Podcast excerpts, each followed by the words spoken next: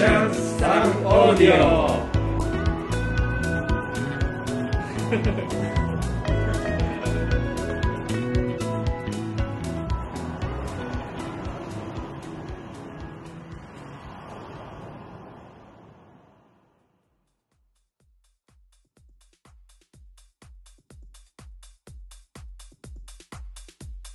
うも皆さんこんにちは、えー本日の司会は編集部の、えー藤井健人です。よろしくお願いいたします、えーさあ始まりました。2021年5月25日発売、えーオーシャンズ7月号、えー第5回目のオーシャンズサブオーディオです。この番組ではえー雑誌の制作秘話から連載や、えー特集の苦労話読みどころまでオーシャンズ編集部による裏話を副音声的にお届けいたします。でそれではあの自己紹介の方、えーお願いいたしますはい、編集長の江部俊樹です。デスクの三橋真帆です。ディスクの鎌地拓馬です。デスクの笹岡裕太です。はい、えー以上、藤井を含めた、えー5人でお届けしていきます。もうジメジメした、もう梅雨の季節になりましたけど、もうキャンプキャンプシーズン突入かと思いきや、いきなり足止めを食らっちゃいましたけど僕は。さすがに雨だと行かないですか？行く人は行くんですかね？あの基本土日に行くんですけど、日曜日が晴れてればい行きます。うん。土曜雨で日曜晴れてれば行くことが多いですかね。日曜雨だと。あの要は片付けの時に雨なのが一番嫌で、はい汚れるから。で日曜日の朝から晴れてればこうある程度乾かしながら片付けができるんでそう少なくとも日曜が晴れてれば嬉しいなっていう感じなんですけど、そうなんですよ。だから今なかなか 行けてないですけれども、三橋さんなんかは最近どんな？休日を過ごされてます？か最近、なんかこう、インスタグラムをこう、サーフィンしながら、こう、スモールブランドを探すっていうのになんかハマりつつあって、聞いたことない割と見たことないブランドのものをこう勢いで買ってみるっていう。あののがちょっとマイブームになりつつあるあ、なんかインスタに上げてたあそうそうそう。別に全然知らないブランドで、こうただなんか見てたらすごいなんか良さそうだなと思って試しにちょっと買ってみようっていうでそれがもし良かったらなんか紙面にフィードバックすればいいなみたいな。気分でちょっとトライアンドエラーするっていうのはなんか微妙なブームになってますじそんな、外でもうちでもいろいろとこう、楽しいことを探し模索しているオーシャンで編集部で、早速、紙面の方のお話をしていきたいと思います。でまずはあの表紙からいきましょうか。久しぶりですかねこれなんかザ・オーシャンズみたいなこの世界観っていうか。これ撮影した側の裏話は？撮影した側の裏話は、まあ、あの三浦さんの地元が湘南の方で、まあ、見知った海でこう気持ちよく撮ろうと思ったら風が強くどんどん三浦半島の下の方まで下っていって。三浦がね、三浦が三浦半島。さっき言われて でこの海岸本当あのすごいいいところでしたね。菊名海岸っていう初めて行ったんですけど。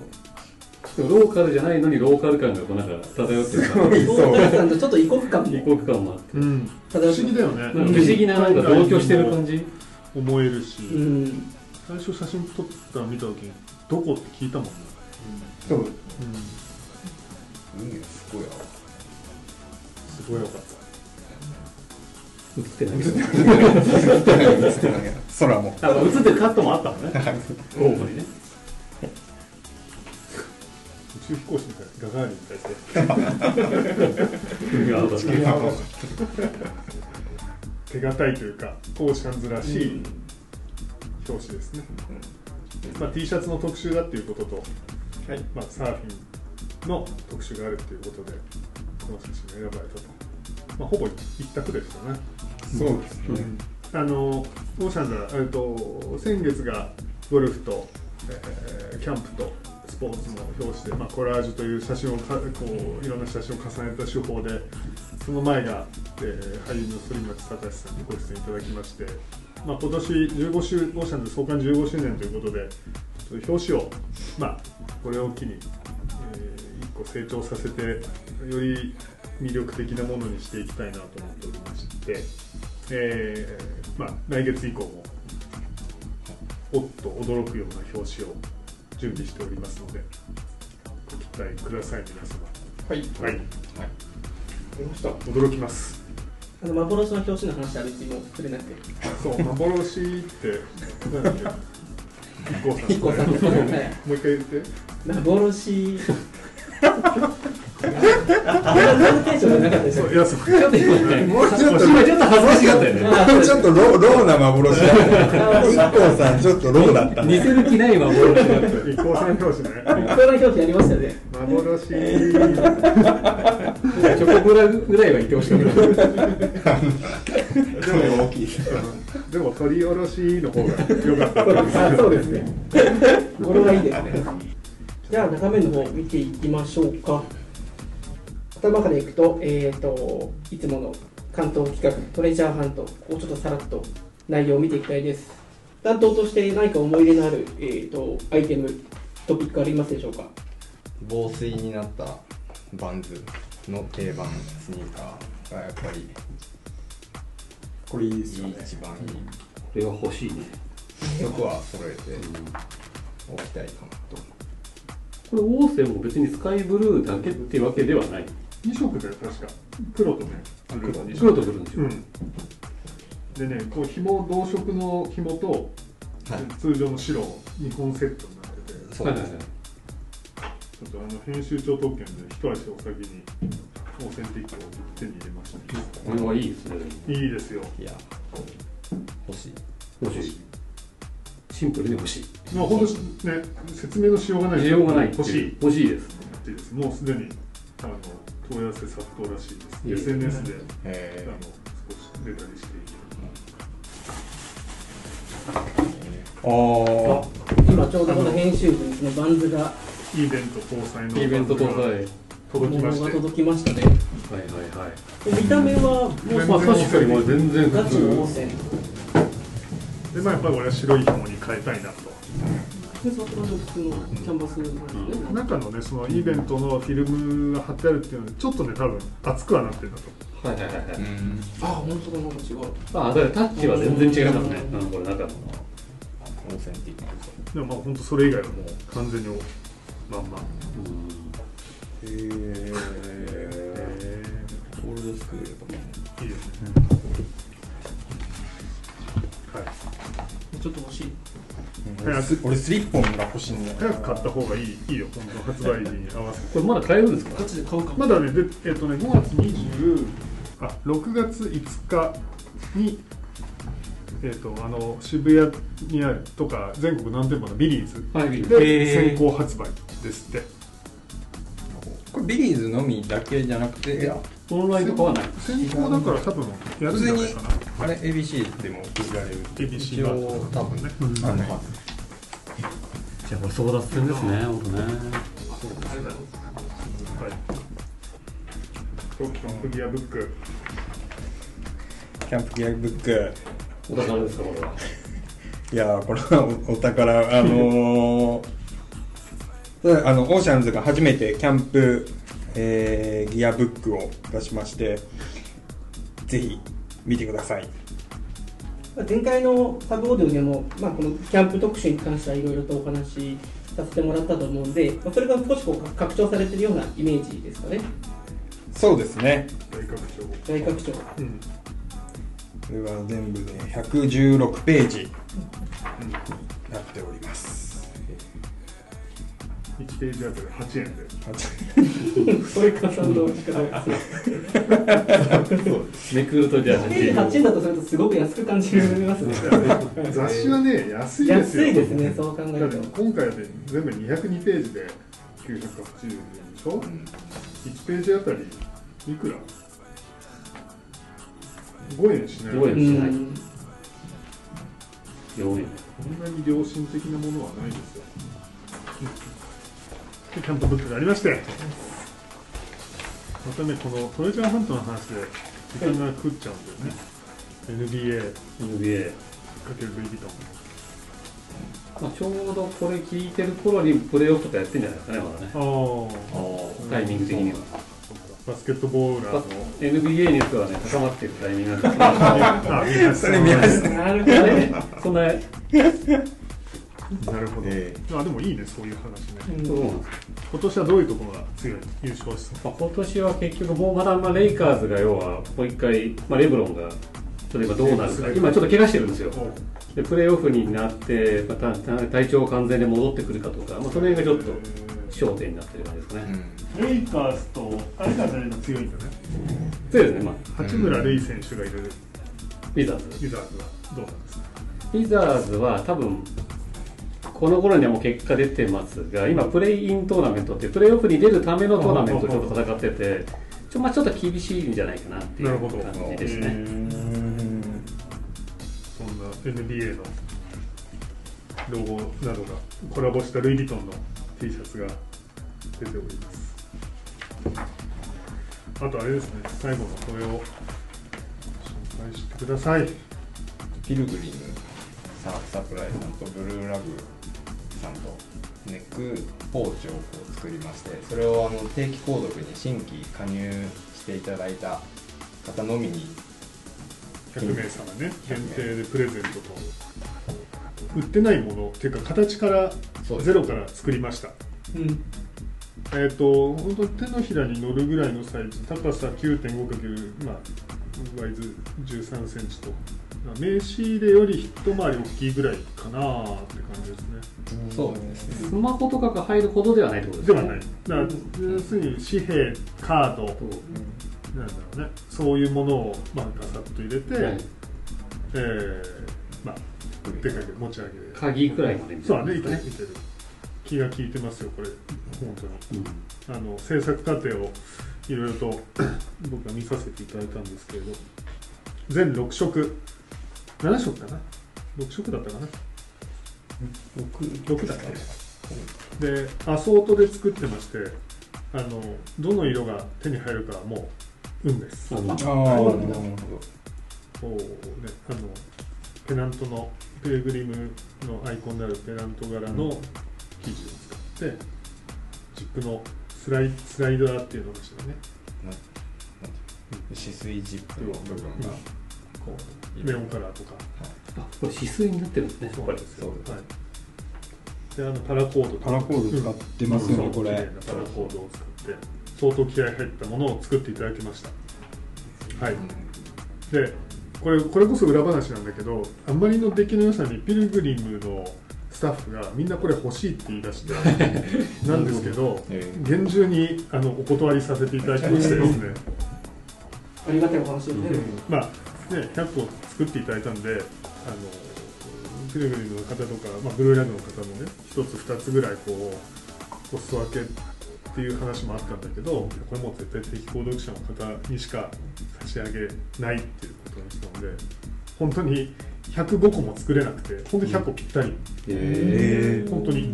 だからあの我々も要するにあのよくねこういうの作って余ったのもらえたりとかするっていう経験ありますけどそんなのももう一切通用しない。一切通用しない。自分で僕らも定期購読するしかないと。そう。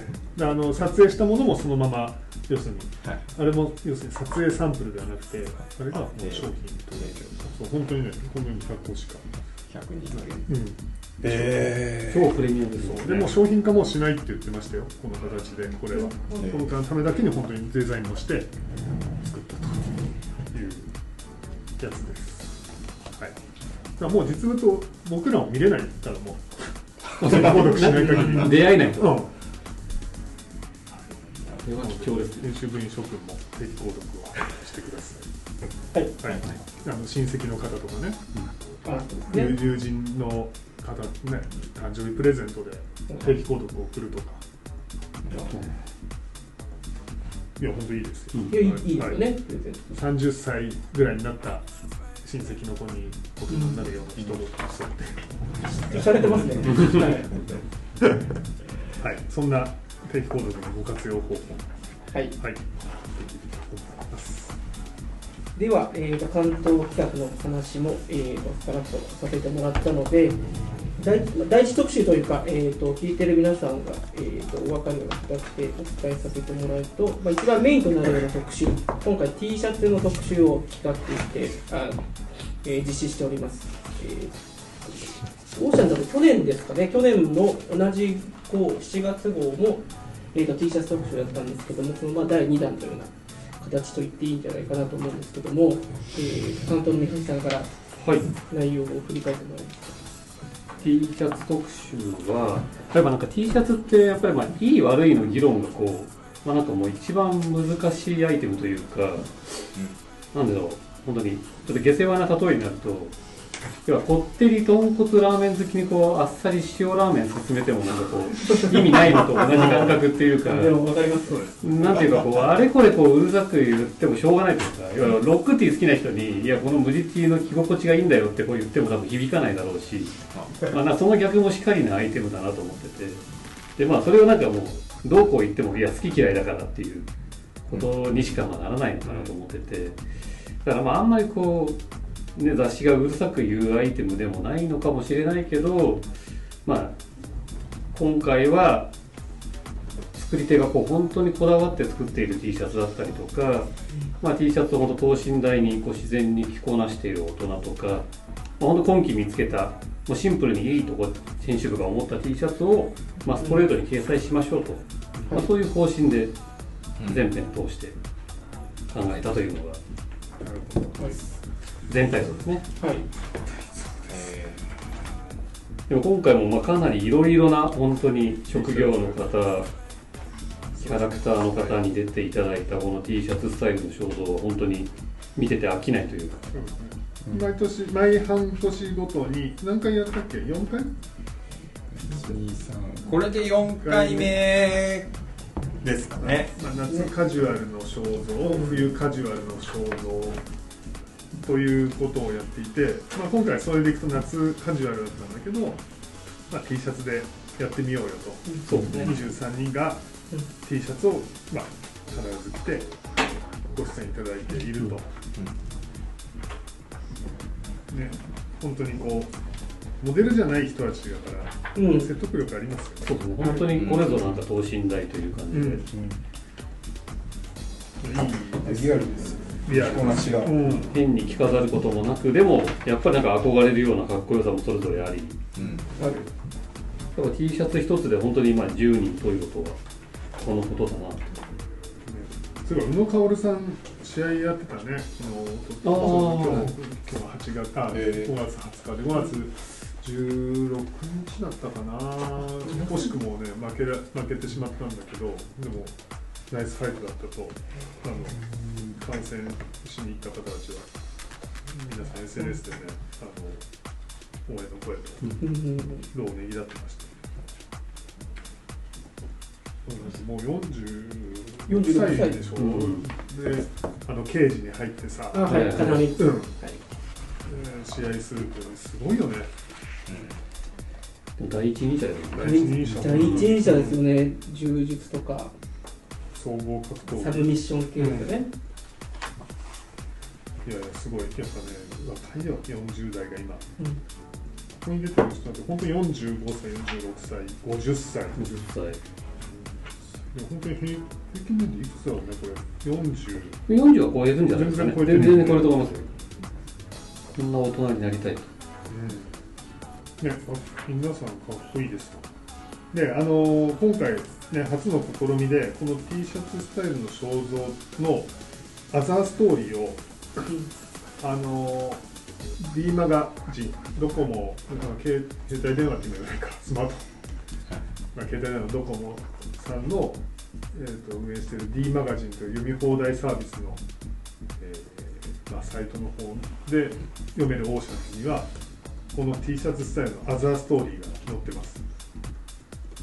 その内容に関してはもう見た方だけのお楽しみとあえてお話ししません、はそういうものがあるというこい、と。あるということ。はい。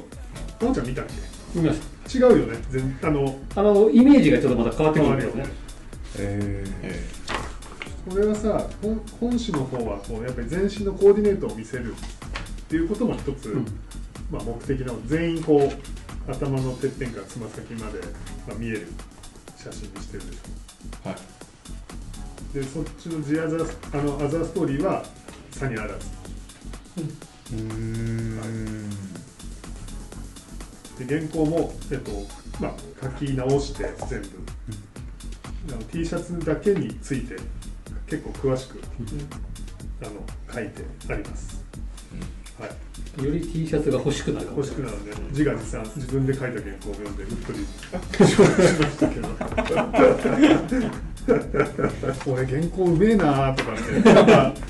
原稿見て原稿を上手くなるポイントは原稿を自分で上手いなって読まないとダメなんですよ。書いてる時とか書き終わって読み返した時にやっぱりねこうまさにうぬうぬぼれると原稿は上手くなりますね。ライターさんを志してる皆さん。本当かまちに原稿を読んで読んでもらいたいないや別にあの君が下手っていうか。三世三世のやっぱ原稿が一番俺好きかな。三世三世かあそこ最後にやっぱ海文をぶち込んでくると。は、ーまあこれはセオリーですよ。セオリーセオリーですよ。合格。これこれは合格点狙いですよ。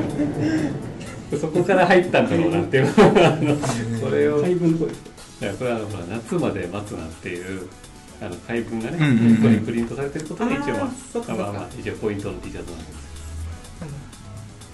まあもうストライクって感じです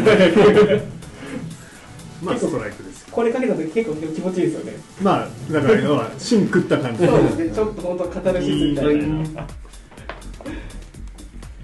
うんでもね俺デンスの原稿は一番綺麗な気はしてる。あの、うん、原稿の質としては一番あの雑誌の原稿っぽい原稿。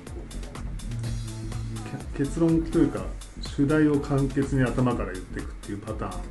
これね実は途中で書き直したのよ。他のを書いてて。ああ原稿下手だなと思ったのが要はリリース見ながら書くとさなんていうの起承転結の原稿になってくるんだよね。はいはい、なんか歴史だったりとか、はい。なんていうのかなで要するに結論を最後にこうやっぱり持ってくるけどあこれ一番良くないいつも自分がダメって言ってるパターンだと思って全一回全部書き直し出したのがデウスの最初で要要するに結論だからつかつかみ？つかみをやっぱり持ってこようとするっていうふうな視点で読むと結構ねその起承転結というのはケツケツから入っていったりとかするようになってるはず、このアザーストーリーの原稿は。はい、まあ、すみません。まあ、そんなね、スペシャルコンテンツも D マガのサイトで見れますよと。はい、はい、すみません。でこの T シャツ特集ちょっといろいろと話が膨らんでしまったのでもう一個大きいトピックスを挙げるとした想ら像の後にましたよ白 T の帝王 帝王、来ましたよレジェンドがはい本当レジェンドですよね。キング、数じゃないです。金栄作さんから吉田栄吉田栄作さん出ましたよ。びっくりしたのはなんか、まあ、取材して分かったのが、まあ、ほ本人本当に白 T 大好きっていう、ね。あの勝手にこっちのイメージで作り上げてるわけではなくて本人本当にすごい大好きっていう、うん。このインタビュー原稿を読んで俺俺も結構感動しちゃったもん。あ本当に好きなんだっていうなんかやらされてる感がだからないので、はい。好きで作ってるんで、うん。やっぱ気持ちの入れようもやっぱち違うというか、あのね千駄ヶ谷にある白 T というお店とのコラボモデルを出されるっていうことでまあそれに対しての、まあ、お話をというのから、えー発展してハイブランドの白 T 着ていただいて、ね。極上の白 T っていうところであとビッグサイズビッグシルエット T に対する警鐘を鳴らしたりとかね。そうですね、うん。大人がそれを着るべきなのかっていうようなメッセージもちょっとあったりもして、ブームに一石を投じる。分かってるよね。そういう流されないここは流されないっていう、シルエットがダメに来たらフォロワー多いですけどね。いや多いけど、だからそれが似合う似合わないっていう特に T シャツって出るじゃない、自分に似合うとかじゃあすごくさ貧困旺盛な髪型してるのにじゃあハードロックバンドさっきのさ話のちょっと逆だけどさ、はい。じゃあアイアンメイデンの T シャツ着てさ3分けの髪型だとさなんかモンタージュキャシーの失敗みたいなあそう違和感。なんかそのビッグサイズティーをビッグティーを要するに肯定も否定もしないけれどただ流行りだからって言って着るのはどうなんでしょうけど、盲目的に着るなよですね。吉田さんはやっぱりその自分の好みとか分かってるのはねそうですね。やっぱそこではないっていう。とこはもう出発点としてまあ明確にあったみたいなうん。まあこの白 T 専門店のオーナーの夏目さんもすごいですよね。そのお店をオープンするにあたってどうしても吉田栄作さんに合わないとというこの熱い気持ちが。それが本当に実現してしまってるっていうのがで夢を叶えた。すごいいい例でもあって。あここで叶ったってこそうそうあまあこの正確に言うとここの今回コラボする前に他の媒体で一度お会いしたことがあって、まあ、それが逆にきっかけになって今回の話がちょっと生まれたっていうストーリーになって。面白いよね。面白いです本当に。ハイライトタバコきっかけ、うもう この小技は結構お約束の昔ね あったの。グッときますねなんか。だから逆に今はねここが本当にロールアップされている T シャツっていうのは確かにそんなに見かけないと思うんで、そうね。確かに。こだわりですよ。逆にそこにすごいこだわって作ってのもなんかこう目の付けどころが、まあ面白くまあ本当白、まあ、パッと見は無地なんだけどすごい実は個性がギュッと詰まってるよっていうところを見てもらいたい。50何歳ですか？52歳。でしょ？そんなにねなんかみんな若いなと思うけど白 T のこの1枚でさこんなに似合う50代はいないですよ。かっこいい。かっこいいですねあと10年後8年後ぐらいね体も鍛えてるんだろうねそうですすごくやっぱスラッとされててまあ、まだ紙面ねご覧になってない方ぜひ吉田栄作さんの白 T 白 T 最新の姿を見ていただきはい。じゃあ、ちょっとその他 T シャツ特集はちょっとダイジェストでいきましょうか。はいまあ、白 T に続いて、まあ、ちょっと似てはいますけど、まあ、無地系の T シャツで本当に作りとか形とか、まあ、その素材とか、まあ、とにかくまどこかちょっと一芸に秀でたような T シャツが来てでその後にちょっと一風変わったというか見栄えの変わったページが挟まってるんですけどここでヴィンテージ T というトピックを扱っていて、まあ、この取材を自分もするまでそんなに知らなかったんですが今本当にヴィンテージティーっていうマーケットがすごい盛り上がってるみたいで本当にまあここも今出てる T シャツの値段見てもらえれば分かるんですけどまあ10万円に近づくようなものとかも全然普通にあったりするのでいいよね。もしかしたら皆さんちょっとタンスの中を見直した方がいいかもしれないです。もしかしたら眠ってるものがすごい実は高いなんてこともあるのかもしれないということをこの対談中にも話題に上がりました。なるほど。この参考商品っていうのは、ちなみにどどういう意味で参考の商品？参考書は多分売れちゃったっ売いうことれちゃったってことですね。ちょっと。このヴィンテージティの価値はここにプリントされてるものに結構価値があったりするんですか？まあそれが何かまあ、本当にいつどこでこう生ま生まれたものかっていうことが多分本当に大きいのではないかな、まあ要は量産化されてるものが絶対ダメってわけでももちろんないんだろうし、うんうんでもこれ多分大半のものは多分割とむしろ素材は粗悪なものだったりすると思うんで、まあ、そうですよね。ツアーとかの時に逆にこう、ほ外じゃあ要は物販のね。要は公式じゃないこう外でこうバッタモンみたいに売られてるものだったりとかそういうものの方が逆に価値が出たりするパターンもあるらしいので、えブートいわゆるブーブートであっても逆に価値が出るっていうパターンもあるので、まあ、何がっていうのは。難しいですね。絵柄が多分ね珍しいとか、うん。まあ、見たことないとか。でもこういうのはほらアートもそうだけど買い需要と供給というかさそうね。買い手がもうこれで欲しいといえば、誰が目をつけるかみたいな。そう価値は決定するわけじゃん、あでもすごいよね。面白い世界だなってうこれはん金石さんの着たものは上がるっていうのは面白い。はい。はい、やっぱりそういう著著名人のやっぱり着たものに対して値段がこう上がっていくっていう現象はと当然あるっていう。深い。深い。だって本当にこれ買った時は本当にすごいね。お求めやすい価格というか。いやね、2、3000円とか。もう本当にそういうものが今この化けてしまっているわけなので、まあ、あんまりそういうまあ投資的な価値であのところを基準にしてやるのはちょっとまあ違うっていうのはこのお二人もおっしゃってましたが、まあ、現実としてはちょっとそういう動きもあるよ。そうだね、なんかこういうコアなというか、マニアな世界も T シャツにはあるっていうのをね、そうだね。伝えましょうと。で、まあ、意外とそのアラフォー、まあ、大人もちょっとこういうのをなんか入ってみても面白いのかもとはちょっと思いました、比較的 T シャツだとなんかは入りやすいのかなっていう。他のなんだろうヴィンテージデニムとかに比べればなんかちょっと割とカジュアルに T シャツなんか入りやすいのかも。うん。そしてカラー T シャツ。でカラー T、まあ、ここは本当に、まあ、夏といえばのアイテムなんですが、まあ、ちょっとやっぱりシンプルな無地 T ベーシックカラーの無地 T に比べるとちょっとやっぱりどう着こなせばいいのっていう難しさはあると思うのでまあいろいろなサンプルを見て、まあ、自分の好みのスタイルを見つけてもらえるといいかなと思います。大体まあもう白、黒、グレー、あと、カーキっぽいのも多いよね。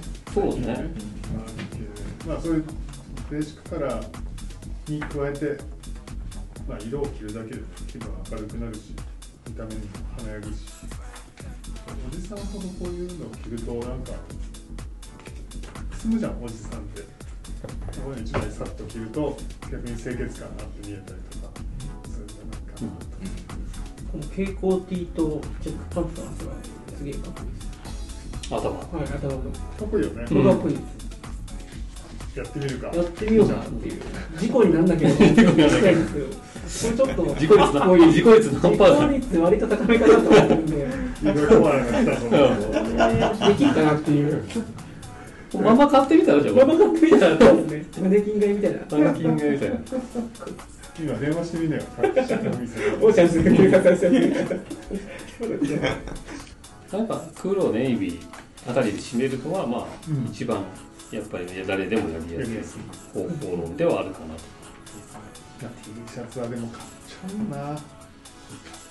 買っちゃいかん、買っちゃいかんと思いながら。どんどんどんどん増えますよね僕も考慮、まあ、ちょっと僕のあの司会の藤井もこの T シャツ特集に関わってもらったんですけど考慮作業しながらポシポシポシポシやっちゃったんで 2枚ぐらい買ってますからねえーっとガサタンの T シャツとそのって何？あのタンタンタンのあのフォトグラファーコラボバージョン、はいはいはい。とあとなぜかマトリックスの T シャツを買ってしまいましたおう、デラックス。買ったんですすげえ。もうこっちもうよ深夜やりながら。ミイラ取りがミイラ。右ラパターン。いやいいんですよこれが。でもさ、やっぱ5、6千円じゃない、大体ね、平均。やっぱさ、まあ、買えちゃうじゃん。迷わず買えるっていう、逆にでもその迷いがなく買わないと多分逃しちゃうってそう。いうあるよね。うん逃すとなんか逃した魚は大きい的にやっぱりなっちゃう。羊たちの沈黙スタイリストに聞いたらもう発売当日で完売へーあこれかっこいい聞いてますそうだよね。映画ものはね、今本当に人気だもんね。さっきのヴィンテージの話じゃないですけど、やっぱ映画ものはやっぱり人気高いね。はいいや本当いいいいけど欲しいって人いっぱい乗ってるよねいやすごいどう？笹岡の僕この羊たちの沈黙をまだ売ってるなら狙おう。狙おうと思って聞いてみたらもうあの完売。マトリックスは何あウェブで買ったのか。あこれスタイリストさん経由で。あ。あのはい。約束な感じ。業界種出してきたね。ガサタンは本当深夜でもういろいろこう煮詰まった時にパチパチパチポチポチポチと。カタログの企画もあってマトリックスって何歳ぐらいの時？マトリックスは僕いやえーとまだ全然小小学校とかですかね。あ本当？はい。あそっか30 30います。3に2か。32あじゃあ俺が44だともうやっぱ大人だもんね。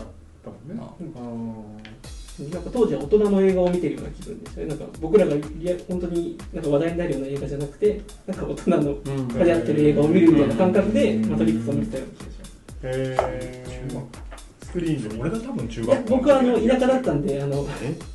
おおだいぶその遅れてビデオとかで、はい、そうかそうなれば年10個離れてる。と見てる映画のその時期も違うもんね。99年こうかそっか。じゃあマトリックスはそういう意味では若いまだ子供の頃に見たぐらいの映画だってそううんですうんうんなんかそういう子供向けの映画じゃなくてっていうのでなんかこれが初体験でもないけどなんかそれに近いような気がするんですよね、えー大人映画。の大人映画の、はい、という T シャツ特集を。はいてくださいおじさんたちも。では次の特集のお話をさせていただいて大丈夫ですかね。モードとかは大丈夫ですか？モードねいいですよモードいいですか？じゃあ回なんかいいですよ。2人のね、まあ、スタイルサーファーというこうあの1人は現役のプロの、まあ、選選手とい。うかと,、えー、ともう1人はその、えーまあ、ツアーを引退されているフリーサーファーの首藤重明さんという方がラルフローレンを来ていただいてご自身のあのお車を銀座に持ってきてもらって撮影するといういや似合ってます。よもう一人が平原相馬さん、えー、2002年生まれだから何歳まだ20 29うん。まあ、ヤングがヤング若いサーファーででもすごいかっこいいよねかっこいいこれねですね今回の一冊の中で一番好きなんですよこのヘンリーのシャツ着てるポートレートはい。雰囲気前も出てもらったんだよね平原さんね。去年だったかなそう、うん、なんかちょっとこう狼っぽいっていうかさ。印象的な顔してる、ちょっと首藤さんが似合いすぎてますよ。悪いめちゃくちゃ似合ってますよね。ハマってる。うん。すごい似合って悪いか。似合って悪いか。聞いたようなくれる聞いたことあるようハマりるね。ハマりにハマってる45歳6歳だっけなすっごいサーフィンかっこいいのこの人一緒に何度かやったことあるんだけど、まあももちろんうまいんだけどめちゃくちゃおしゃれなサーフィンするんだよ人もすごくいいし、まあ、エロな見た目はねすごくこうちょっといかついっていうか、うんこう思って。そうらしいあの千葉の九十、えっと片貝というところで、えっと Lazy Boy Skill というあのサーフショップをやってらっしゃってもしあのサーフィンデビューしたいなとかおしゃれなサーファーになりたいなということはぜひあのしげ君の門を叩いてみるといいかなと思います、そんなサーファーキャスティング流れでサーフィン特集いきましょうか。行きましょう。ファンサーフファッションカルチャーゼミナー。はい。じゃあ今度はじゃあ笹岡さんお願いします。はい。極物特集。これディープですよねでも。いいよデねィープ。まあそうですね。タイプもファッションカルチャーセミナー部っていうので、まあ、サーフィンのいろんなこう角度からこう見た魅力をの話、うんあの取材をしてきて作っているんですけど一応初心者の方も興味持ってもらえるようなでサーファーの方もへえと思ってもらえるような特集を一応目指しました いや、えーいいですよ。あの、なんだろうな、こう興味ない方には全然多分ね、面白くない。でもこれ、サーフィンやらない人が読む読む方が、実は結構面白いというか、サーフィンという、一応こう、レジャースポーツを大会にはしてるけれど、はい。結構その人生論とか、そうです。なんだろうね、生き方のかん考え方とかさ、そういうマインドにも通ずることが書かれていて、とてもいい、意義のある特集かなと思いまして、サーフィンっていうと、ちょっと俺別に興味ないやって言って、読まないより、ぜひねサーフィンに興味ない人ほど読んでもらえるといいなと思います。このカルチャーゼミナールっていうところにちょっと日和らないでなんかうん入っていってほしいですねこれね。で本当にこういわゆる我々みたいなコマーシャルファッションマガジンだと普段取り上げづらいテーマあも盛り込んでいてそれはこの企画をやる上で絶対にやりたいなと思っていてそれ2つあって1個は、えー、と被災地。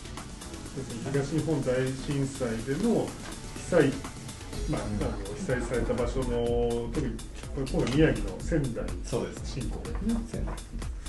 でまあ、太平洋側の有名なサーフ、まあ、スポットだったんだけど被災されてそこから10年経って、えーと今どういう動きをしようとしてるかっていうこと。でもう一つに、えーと adapted surfer というテーマで、まあえー、いきなり言うと、まあえー障害を持たれてる方の、えーササーフィン、まあ、サーフィンを楽しむという決してその障害を持ってるっていうことに光を当てたかったわけじゃなくてあのサーフィンってなんかすごく特殊な遊びのように思われてるけどもはい。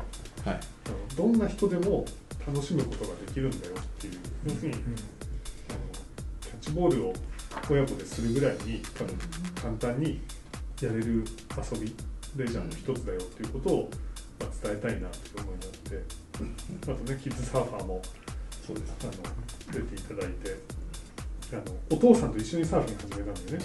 そうです。移住をしてしてから、はい。湘南に、湘南に移住をして。まあお父さんはサーファーではなかったんだよね。そうです。一家で始めたでお子さんが、えー今、ね世界を目指そうとしてるんだよね、たはい。うん。えー本当にこうまあなんだろうな、うん、我々みたいな雑誌だともう少しこう表層的でかなんだろうな。軽いと言っちゃうとあれだけれどもそこまで深く入んなくていいんじゃないのって言われるようなことだと思うんだけどあ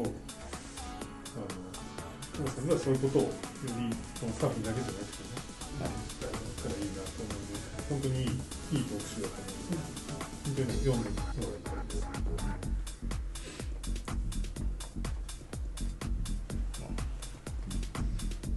という担当の笹岡僕もサーファーじゃないんですけどやりたくなりましたやりたくなるよね。はいハウトゥーじゃないページだけど、やりたくなる。なんか、すごい60歳になって始める人とかもいていいだろうしさ、はい上手くなくたっていいわけですよ。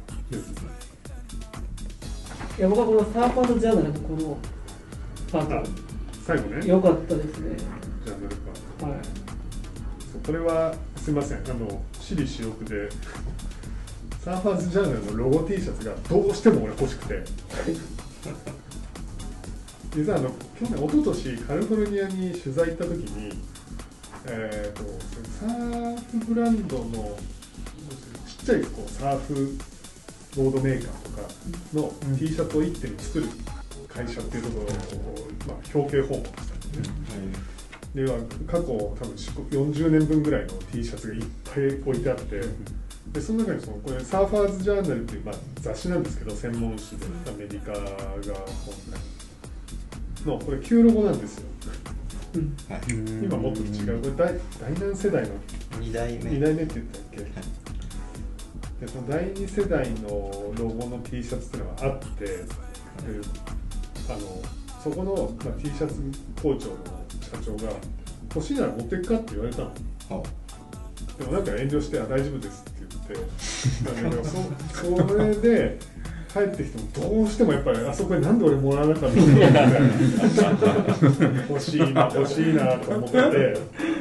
でまあサーファーズジャーナルさんにあのカクカクしかじかで T シャツを作ってみたいんですけどって言ったらなんと2つ返事で「いいね面白いですね」とアメリカ側も OK を出してくれて。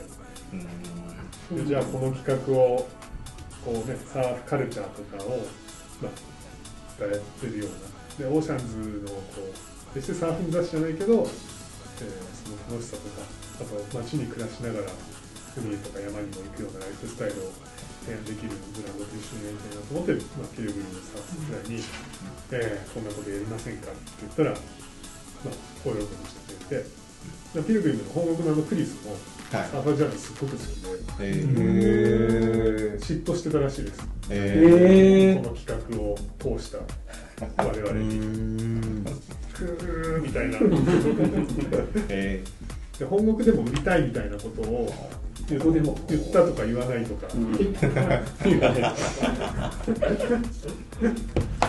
ですよ。ー、なんかかっこいいですね。いいよね。うん。これはねいいです。俺3色買いすると思う。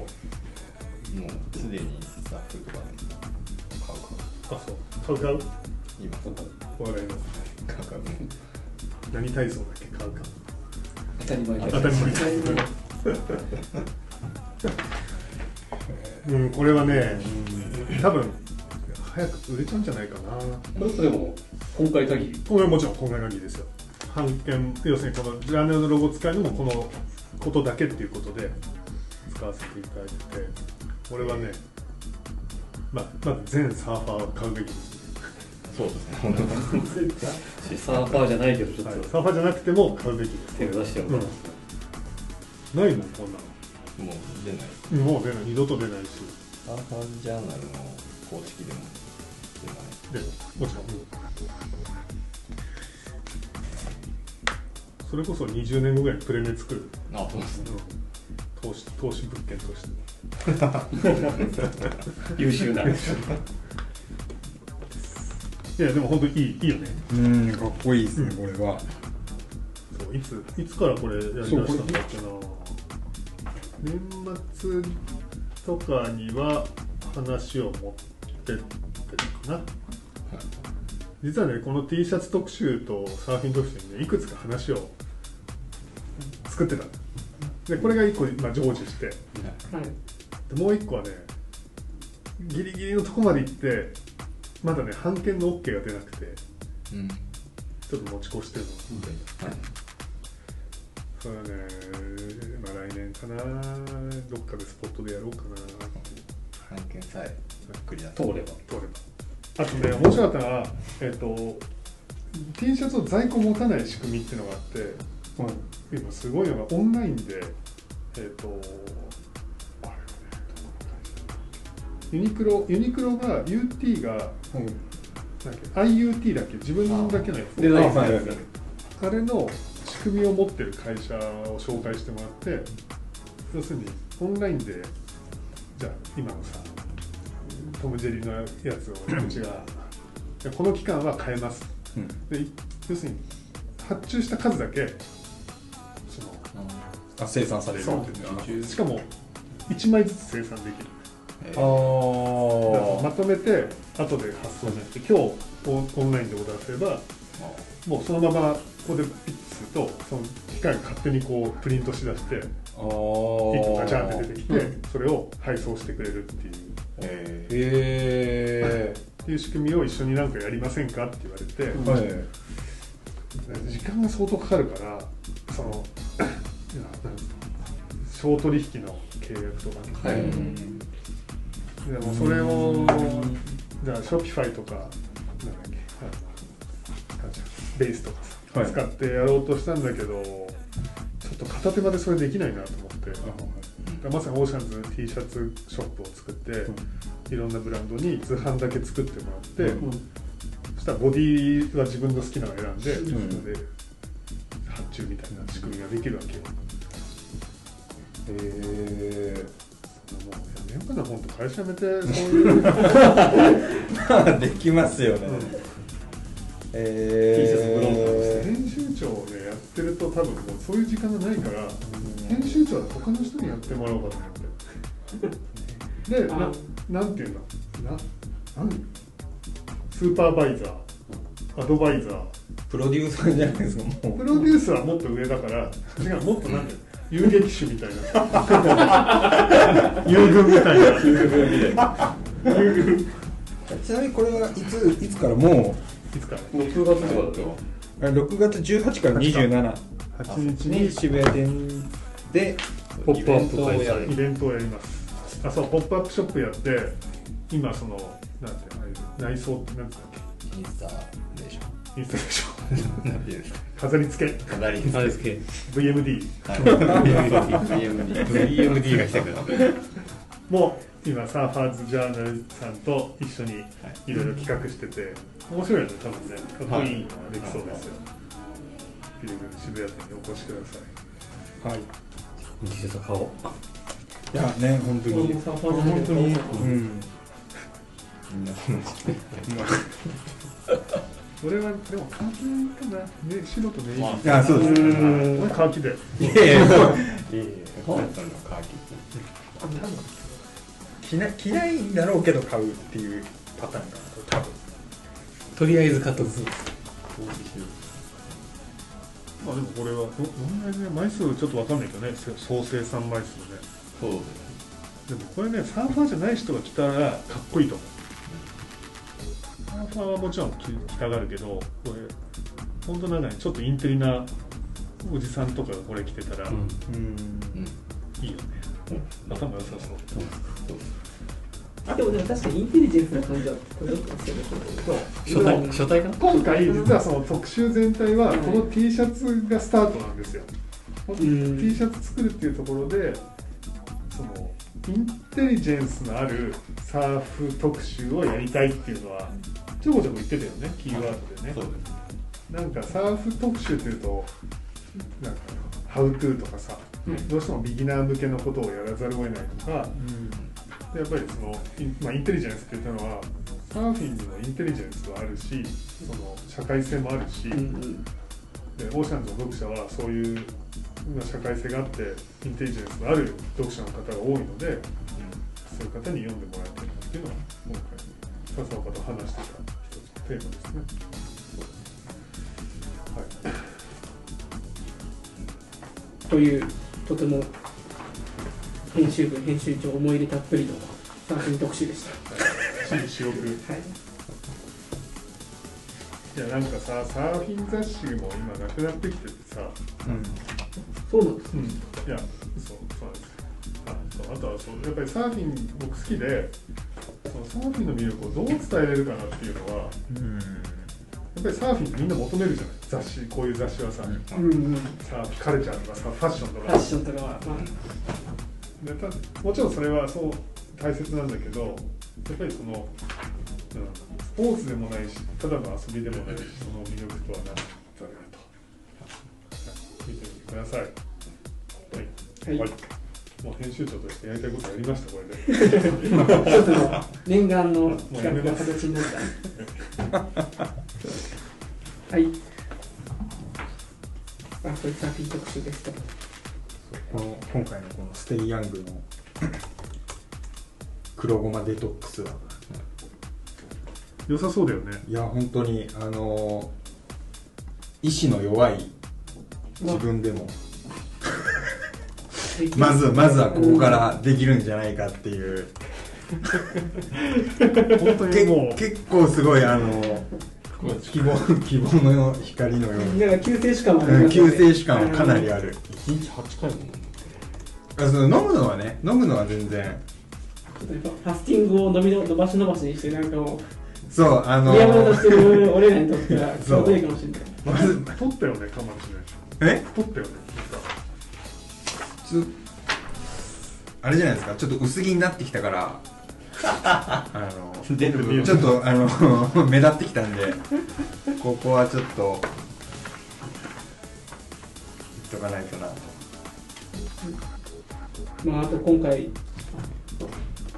ファンラインあインインタビュー企画はおじさん狙い撃ちですね断蜜様。ダンスいいよね。いいよね。